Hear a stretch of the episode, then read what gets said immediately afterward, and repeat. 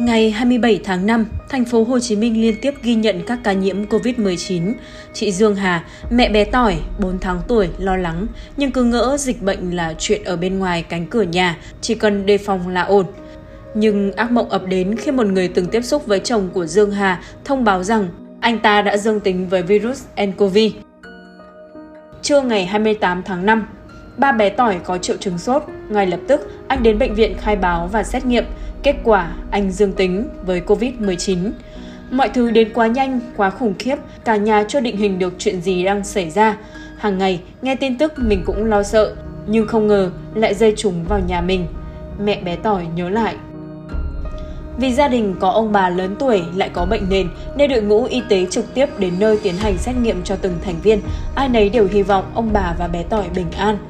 Thời gian như đứng lại, cả nhà mất ngủ chờ kết quả, nửa hy vọng, nửa sợ hãi, nỗi lo âu dày đặc trong từng mét vuông căn nhà. Cuối cùng, có kết quả xét nghiệm, hai mẹ con bé tỏi dương tính. Ba tỏi gần như suy sụp, anh nghĩ mình đã ảnh hưởng đến gia đình. Còn mẹ tỏi, người trực tiếp nhận kết quả thì đầu óc trống rỗng. Vài phút sau, chị tự trấn tĩnh bản thân.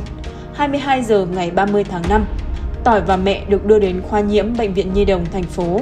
Em Tỏi nằm ngủ ngoan trên xe, không biết rằng chuyến đi này sẽ bắt đầu một hành trình vô vàn gian truân. 24 giờ ngày 30 tháng 5, hai mẹ con đến nơi được sắp xếp ở biệt lập trong phòng cách ly áp lực âm để theo dõi. Nhìn vẻ mặt có phần hốt hoảng của người mẹ trẻ, vị bác sĩ phụ trách ân cần giải thích về quá trình điều trị cũng như an ủi hai mẹ con cùng nhau vượt qua giai đoạn cam go này.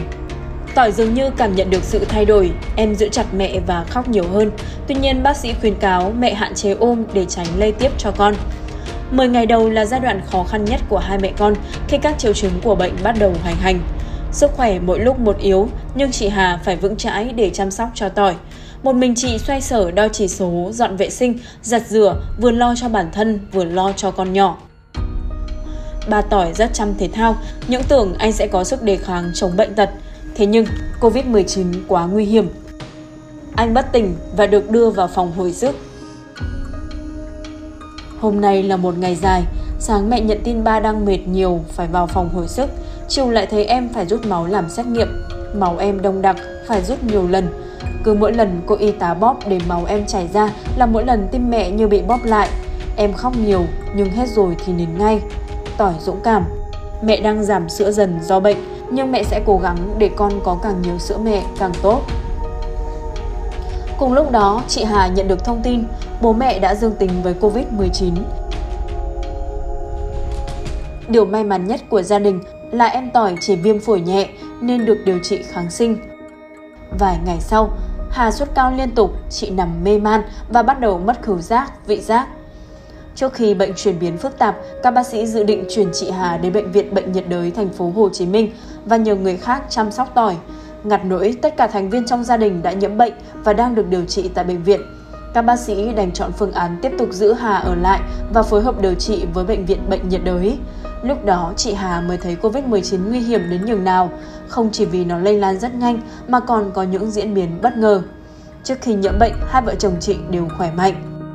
18 ngày dài như 18 năm, những ngày qua, mẹ con tỏi ở trong phòng cách biệt, cửa luôn phải đóng trừ lúc lấy đồ ăn hay bỏ rác. Sáng chờ đồ ăn đặt trước cửa phòng, trưa chờ đồ ăn và tối cũng lại thế. Tất cả hoạt động quẩn quanh trong căn phòng nhỏ. Mẹ thèm không khí bên ngoài, thèm nhìn thấy mọi người đến nỗi. Mỗi lần có bác sĩ hay y tá ghé phát thuốc, mẹ cũng trông chờ dù chả bao giờ thấy được mặt mũi ai vì mọi người mặc đồ bảo hộ kín mít. Mỗi ngày đều chờ đợi được lấy dịch mũi họng dù nó chẳng dễ chịu gì với mẹ và cả tỏi, nhưng nó mang lại hy vọng và đương nhiên cả sự thất vọng.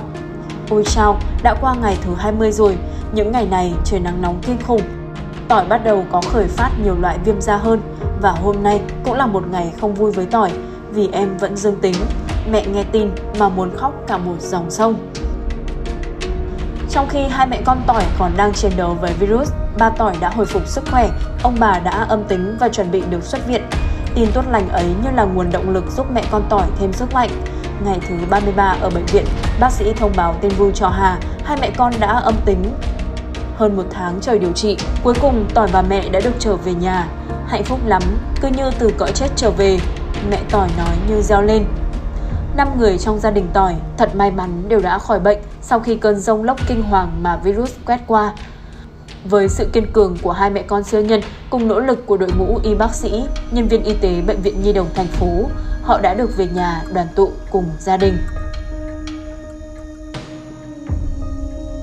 Không may mắn như gia đình chị Hà, cả gia đình của ông NNL cũng đều mắc Covid-19. Thế nhưng trong nửa tháng, ba nội, bà ngoại và cháu vừa mới chào đời đều tử vong. Ông L chia sẻ, con gái ông là chị NNHT và con rể là anh LVT, trú tại phường 12, quận 10, thành phố Hồ Chí Minh, sinh được hai con 2 tuổi và 5 tuổi.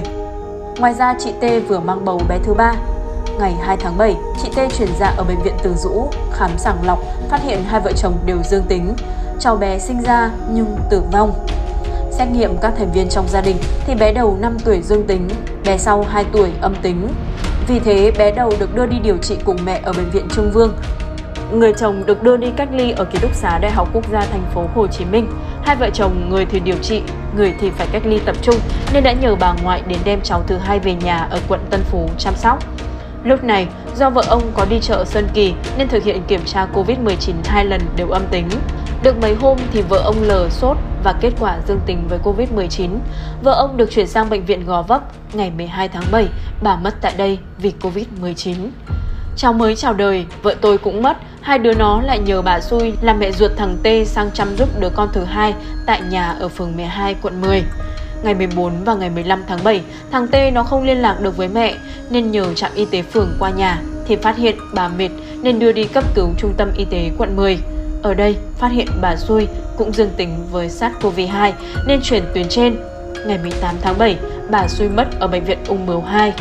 Ông L chia sẻ, không còn cách nào khác, gia đình chị T đành nhờ ông L từ Long An lên chăm đứa thứ hai. cháu bé có biểu hiện mệt, nôn, ho, sốt nên tiến hành test nhanh vào ngày 18 tháng 7. Kết quả dương tính với SARS-CoV-2. Nửa tháng, gia đình tôi mất đi 3 người, anh em họ hàng nhiều người cũng dương tính. Con số chính xác tôi cũng không biết nữa.